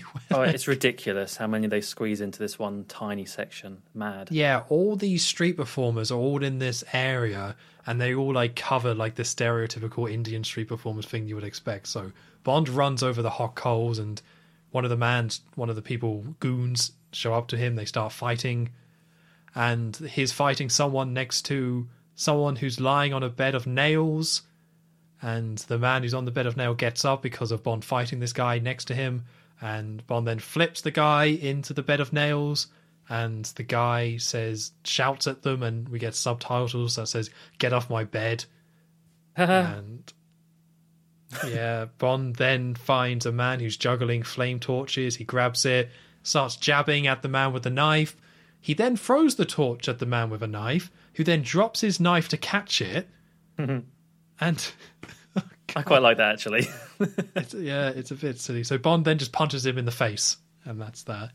And then uh, someone else is showing off, so Bond pulls a sword out of somebody's throat, because his right, someone, a street performer doing that is right there, and jabs it at a goon.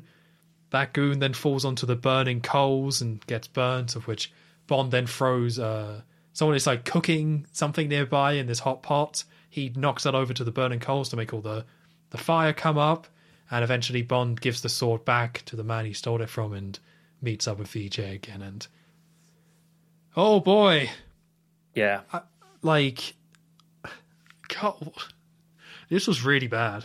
This was really bad. This was this was two minutes of just pure stereotypes, really, you know, back to back to back. And this is kind of what I was referring to earlier with the whole India thing. I just think there's so much of this where they just use India, but they use it so superficially uh, and so stereotypically. And it's just, I, I mean, I, I imagine, I mean, it's probably bad then, but it's just like really, it's just really bad now because it's just not interesting. And it's just, it's like, yeah, I get the point. I get what you're trying to do. Uh, yeah, sword swallowing, uh, hot coals. And it's, it's just, it's just bad. I don't really know. Well, it's meant to be a comedy scene, right? Like, the idea is that you're meant to recognise all this and laugh, and with the tennis stuff as well, like, it's supposed to be funny. I just don't think they ever really do action comedy all that well in Bond films. Like, you might have a small moment that's kind of funny, but when you have these action comedy scenes, especially one that is just playing off, like, such blatant, unoriginal stereotypes, it's just, like, it's just a bit sad. Like, I'm not laughing, I'm not into the action, none of this kind of works, and I think even if you say, like, whether this is offensive enough, I don't know. But well, even if you took that out of it, I don't think anything that really happens for here is all that interesting. No. Like, none of it works on its own, even as, like, a comedy or an action bit. And it just makes this scene just seem so awful. And I will also have to just quickly say that the bed of nails is so blatantly fake. Yeah. Because you yeah. see them all bend when the guy gets thrown onto it. And I get, I get that maybe they couldn't have actually thrown a man on a bed of nails, but... Like, what's what it? I guess it proves how much a comedy scene this is meant to be, because rather than this being something quite gruesome or anything, it's just a silly, like, manfall on nails, and all the nails are bendy, and the man's all mad because he's like, "Oh, get off my nails!" It's it's just, when you have an action comedy scene that's not funny or interesting action, it's just sad. Yep, yeah, that's that's exactly it. It was just it's not funny. There was t- too much in there, way too much in there. It's going a mile a minute. Which actually is probably a good thing given how quickly it's over, uh, this whole chase bit. But um, just such a stone's throw from what we had before, and it makes me sad. It's not over yet, though, Joe. Oh, no, no, no. Plenty more to come. So, yeah, so Bond is now with Vijay again in their taxi, and we see the evil man get back into his car as well, and Bond asks Vijay for the, the money, which he's all like, easy come, easy go, and... Bond then throws it into the street, shouting like, "Ruby!" And a big crowd of people rushes over to it, which slows down the evil man from chasing them. Oh, so I can, I can, I can feel you're like you. I'm glad you described this bit, not me. Sorry. Well, there is. It's just makes me sad because, like, they did this joke twice. But they did the whole Bond throwing the money thing twice because I guess they just thought both versions of it were so hilarious that the beggar getting the money is hilarious, and then a load of people in the streets just going mental over money is also meant to be hilarious. Mm, one or the other. Yeah. Well, yeah. None, actually. Or none. But uh, yeah, eventually, so because the evil man has been slowed down, Vijay drives through a poster on a wall, which is then instantly replaced. So he smashes through, then straight away we see a new version of the poster come out, and the evil man gets to the poster and just sees a brand new poster and is just confused. And he just walks off. Bond then says, "It certainly pays to advertise." So there you go. Laughter and applause, please. No. Okay. And we see Vijay and Bond have entered the Indian version of Q Branch, of which Q is there, and he gets a nice little moan about flying all the way over uh, to do this. And there's there's quite a lot of back and forth here. Like, it's quite intense. Like, these are the scenes of with Bond and Q that I kind of think of most. Not this scene in particular, but the way they kind of work here, where it's lots of gadgets in the background being tested, and we see Bond being like, "Oh, I've misplaced my P P K," and uh, he also says somebody has stuck a knife in my wallet, which is car- uh, a hole for his jacket, and is like, "Oh, they've missed you."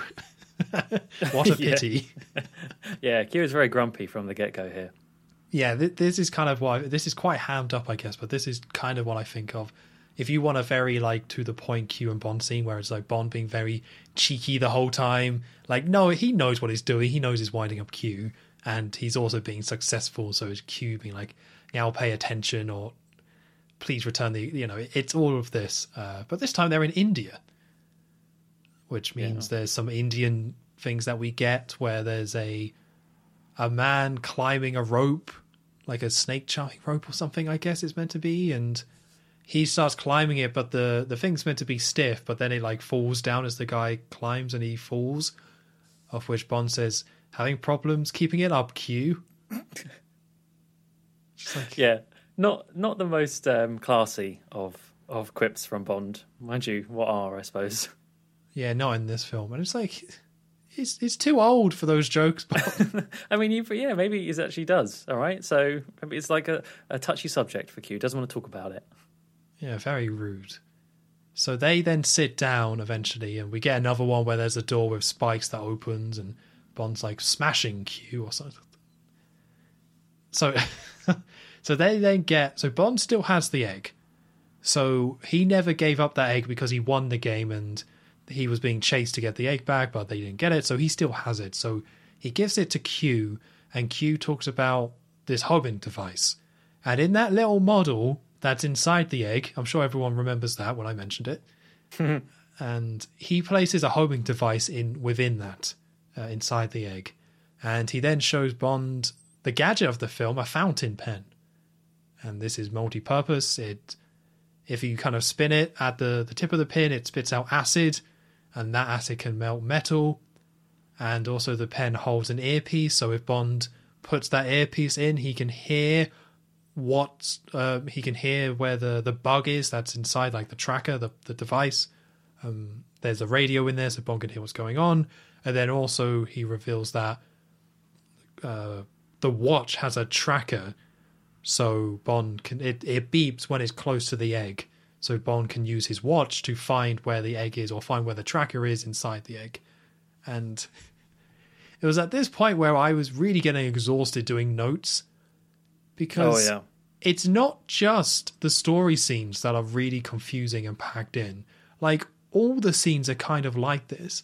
So what I've kind of described, I think, doesn't sound that crazy compared to the other films, where it's like, oh yeah, Bond goes to Q Branch or M I six in a different country and then gets debriefed and gets a new gadget. Like, that sounds very standard.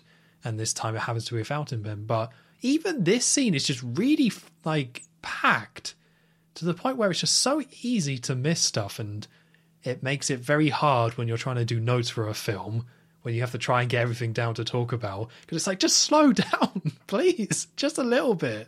Yeah, yeah, it's true. I mean, it, on on the, on the face of it, it is just it's just okay. Q is adding a tracker and a microphone to this egg, and there's a pen that spits acid. There you go, D- job done, right? But I don't, yeah. something about this film and the fact that it is two hours and ten minutes.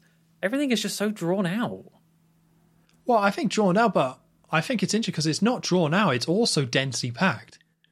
Like, I would say it's quite interesting, the film. I would not describe it as slow-paced. There's just too much stuff. Mm, yeah, I suppose it's that's like, a fairer way of putting it, yeah. Yeah, like, The Man with the Golden Gun was very slow-paced. Like, there was clear padding in here. I would say this film, despite being, I want to say, the second longest Bond film up to this point, one hundred thirty-one minutes... The only one that's been longer is On Her Majesty's Secret Service, which had quite a lot going on. Uh, this is like, yeah, one hundred thirty-one minutes, and it still moves really quickly, and it's still so easy to miss stuff. And it's like the worst of both worlds, where it's like, it's both long and confusing. It's like, how did you do that? Like, how did you make the second longest Bond film and still jam-pack it with stuff that it's so easy to miss things as you go along? It's okay, though, because after all this confusion, you get a very a very easy-to-understand gadget, which Bond gets to play around with. I understood that quite clearly, thank you very much. Go on, then. Okay, oh, thanks. Um, yeah, there's also uh, a liquid crystal display in the new technology of nineteen eighty-three, I guess, back then, um, which Bond then spots a camera Uh, attached to the monitor showing this this display, and walks around and has a little go with the camera, pointing it, and just so happens to be this uh, very beautiful lady in the background working in Q Branch, sat down with a lot of cleavage on show, and so Bond takes this as an opportunity to, in the most childish possible manner, uh, zoom in and out of this woman's breasts. And uh, obviously Q spots that and says, oh, don't be so immature, double oh seven, that sort of thing. But it's so... It, they they it's like this very specific cut-in shot of what's meant to be the, the visual of, yeah, this like zooming in and out of these of these boobies. And it's like, haha, boobies, funny. Well, it's just pathetic. I hate it. Bond wouldn't do that, would he? Come on. I don't think so. I, not in this way. It would be a lot... If he did, it would be a lot quicker. But this is like... This takes, he zooms right in and leaves it there. And that's it. And the woman, I think, notices because it's on like six different T Vs. Yeah. And it's just oh, yeah. fine with it. That's what... Uh, I think it's one of those where like the world doesn't react properly to it. Like he's acting like a child and only Q's were like, what are you doing? Yeah. But like yeah, somebody else should be like, okay, Bond, or the woman should be annoyed or something, right? Like something to ground it a bit more. Like she should just get up. Like, but no, she just sits there looking at T V screens, looking at her cleavage while Bond's like, ha ha ha. Like, it's just, it's just it's also like, the speed of the zooming in and out is, is just, I mean, we've said it's how like there's so many parts of this film that is pure comedy. This is one of them. It's just this like this ultra fast zooming in and out, and uh, yeah, it's um, not not Bond's finest moment in a Q branch. I really dislike how this whole scene ends, to be honest. Yeah, me too. I mean, I think Q and Bond's chemistry is still pretty good, which is nice. Not as good as the last film, but still nice to see them go back and forth. But yeah, this whole scene. It's interesting that most of the Q branch scenes are actually not been very good. Yeah, that's true.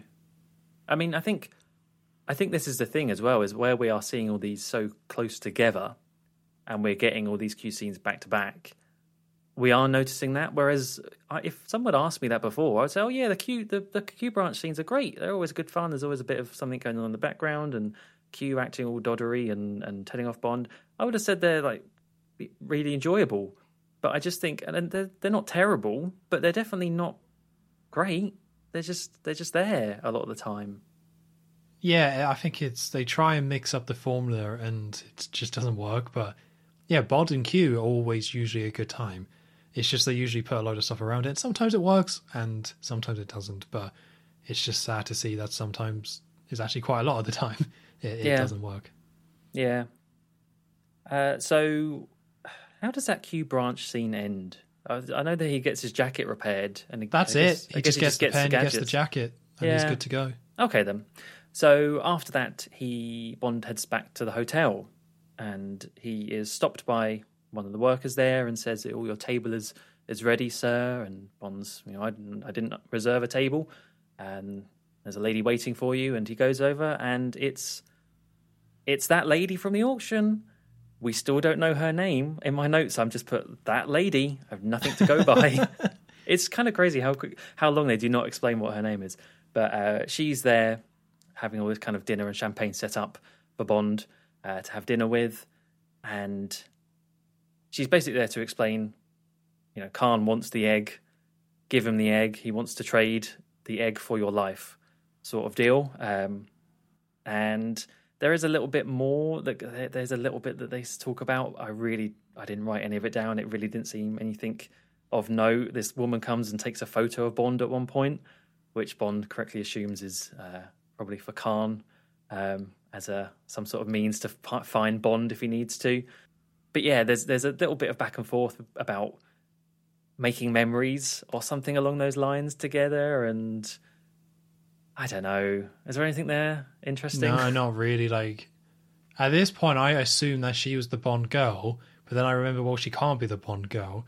But they've spent quite a bit of time, or Bond has been following her for quite a bit. But we don't get many scenes with her, even though like she's been in the film quite a bit, and the chemistry just isn't really there. But I guess they don't really have a lot of time for the chemistry. It's just yeah, pretty Bond woman, uh, well, pretty, yeah, pretty Bond girl hanging out with Bond. And they have dinner because that's what they do, but it's really nothing. Really okay. nothing. Yeah, so she wants the egg still. Um, so they go back to, to Bond's room and they eventually sleep together. They're in bed, sharing some champagne. uh, or running out of champagne and sharing a cup of it together. This is where I put that I felt like Roger looked really old here.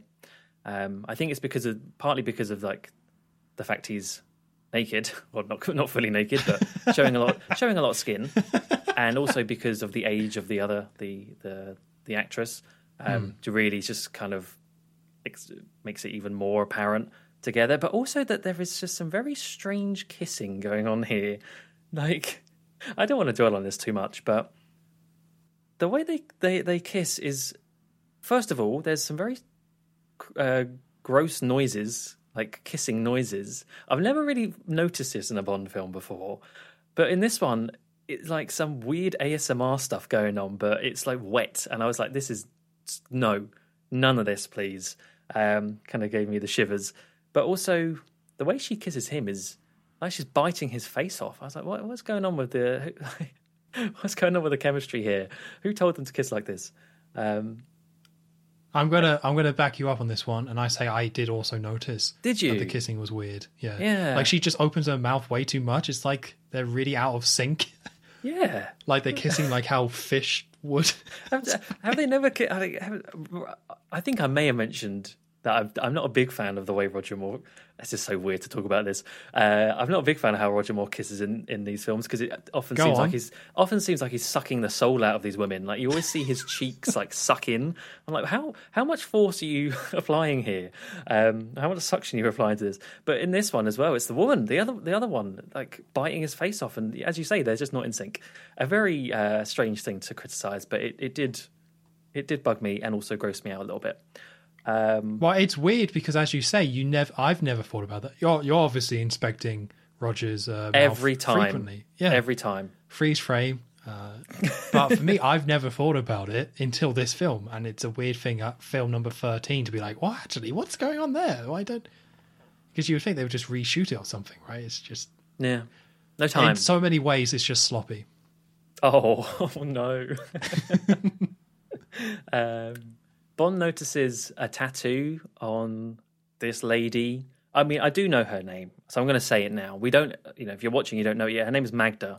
Um, he spots a, a tattoo of an octopus on her, and she goes, "Oh, that's my little Octopussy." Um, there you go. There's the film title dropped in. Uh, they should have played the Bond theme right there. Just like, yeah, just the twang. As Roger Moore's eyebrow raises to learn. Uh, and yeah, they go back to kissing and sleeping together. Uh, the next morning, actually, she might have said something about her history there. I don't know. It doesn't matter. Doesn't I matter. Also like how casual you're being with this because, like, the film kind of does this as well, where you're supposed to just be like, "Oh yeah, that's her octopussy tattoo. That's fine. Moving on." It's yeah. like, wait, wait, wait. Can we talk a little bit about the tattoo, please? But they just move on. They go back to like awkwardly kissing each other some more. But it's like, that's what? No, what was that? It's it's the name of the film. Is there anything more to that? And it, there is eventually, but yeah, it is just they do brush over it.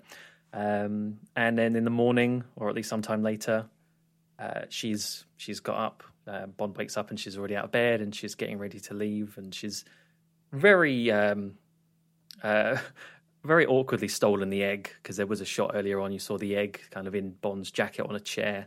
So she's uh, dressing up and right in front of a big mirror as well, might I add, uh, stealing this egg. But I think obviously the point is that Bond now wants it to be stolen because it has got the tracker and it's got the microphone in it. So I think he's just sort of playing along with it and, and not, not pointing it out. But she's taken the egg and um, goes towards the window and there there's a little back and forth and... Uh, She, he's, Bond says something and I can't remember what it is, but it leads to her, in a way, saying goodbye. And, and the way she leaves is by tying uh, like a sort of scarf thing that she's wearing around the edge of the uh, the ledge and then just falling backwards and sort of twirling her way down because uh, Gobinda and it might be Khan as well, but I know the henchman's there ready to pick her up at the bottom in a car.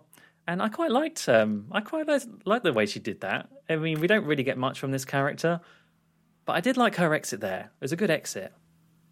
It's nice. Yeah, I don't know how real this stunt was. um, probably no, because it makes no sense. Um, but it did start making me thinking, like, for a film that's set in India, they sure don't have a lot of like, like I feel like surely it, it seems because she's just a white woman and she's the one kind of in this kind of Indian robe to then doing the the spin, mm. and it did make me think like, yeah, there's no Indian Bond girl in this film, and it feels like this character is probably the one that should have been Indian, but instead she's just like a blonde white woman.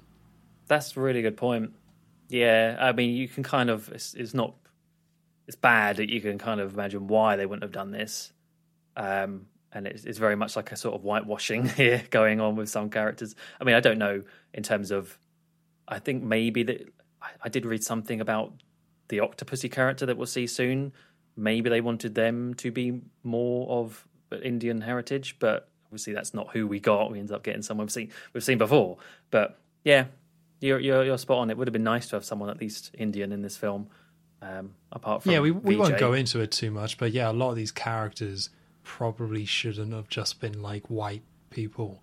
But like most of this film is a load of white people when like their backgrounds are implying that they're they're not like they're from different countries, and it it's just a little bit weird. Like Khan is I want to see where the actor was from. He was born in French. French, yeah, he's a French actor, even yeah. though it's meant to be like an Afghan prince living in India, and it's just all a bit weird, and it makes the stereotypes I think stand out more, because when they do have an Indian person they feel way more stereotypical, because who were supposed to be the more grounded Indian characters are just kind of played by white people. It's just like, okay, this this is odd.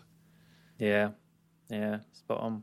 Oh, also one one point, uh, Bond does check his watch just to check that the tracker is working, and yeah, it's pointing towards her uh Uh, Magda, who did have the egg at that point. So just a like, kind of little reminder to the, to the audience about this is how Bond is tracking the egg on this watch, a little red dot beeping and, and moving around. Uh, but yeah, as she goes down the window, um, Bond is knocked out by uh, Gobinda and um, taken away somewhere. Yeah, and yeah, I don't think I have anything else to really say about this scene. Awkward chemistry there between those two, but... It's over. It's over. We're still not over the egg stuff, so... No, I can't it... remember when the egg stuff gets wrapped up, but we're still not over the egg stuff. It's quite near the end when we like we last see the egg, unfortunately. Yeah. I was talking... Oh, bit of a tangent, but we were talking about how, like, why don't the opening credits f- go more into the theme of the film to tie that visual identity a bit more? Uh, but I'm partly glad they didn't for this one, because it would have just been the egg. Yeah. Just in like women coming out of eggs. would have been Hatching the... out of eggs. yeah, and like guns shooting eggs or something. Like that's what it would have been, because this film is all egg. It really is. Egg and circus.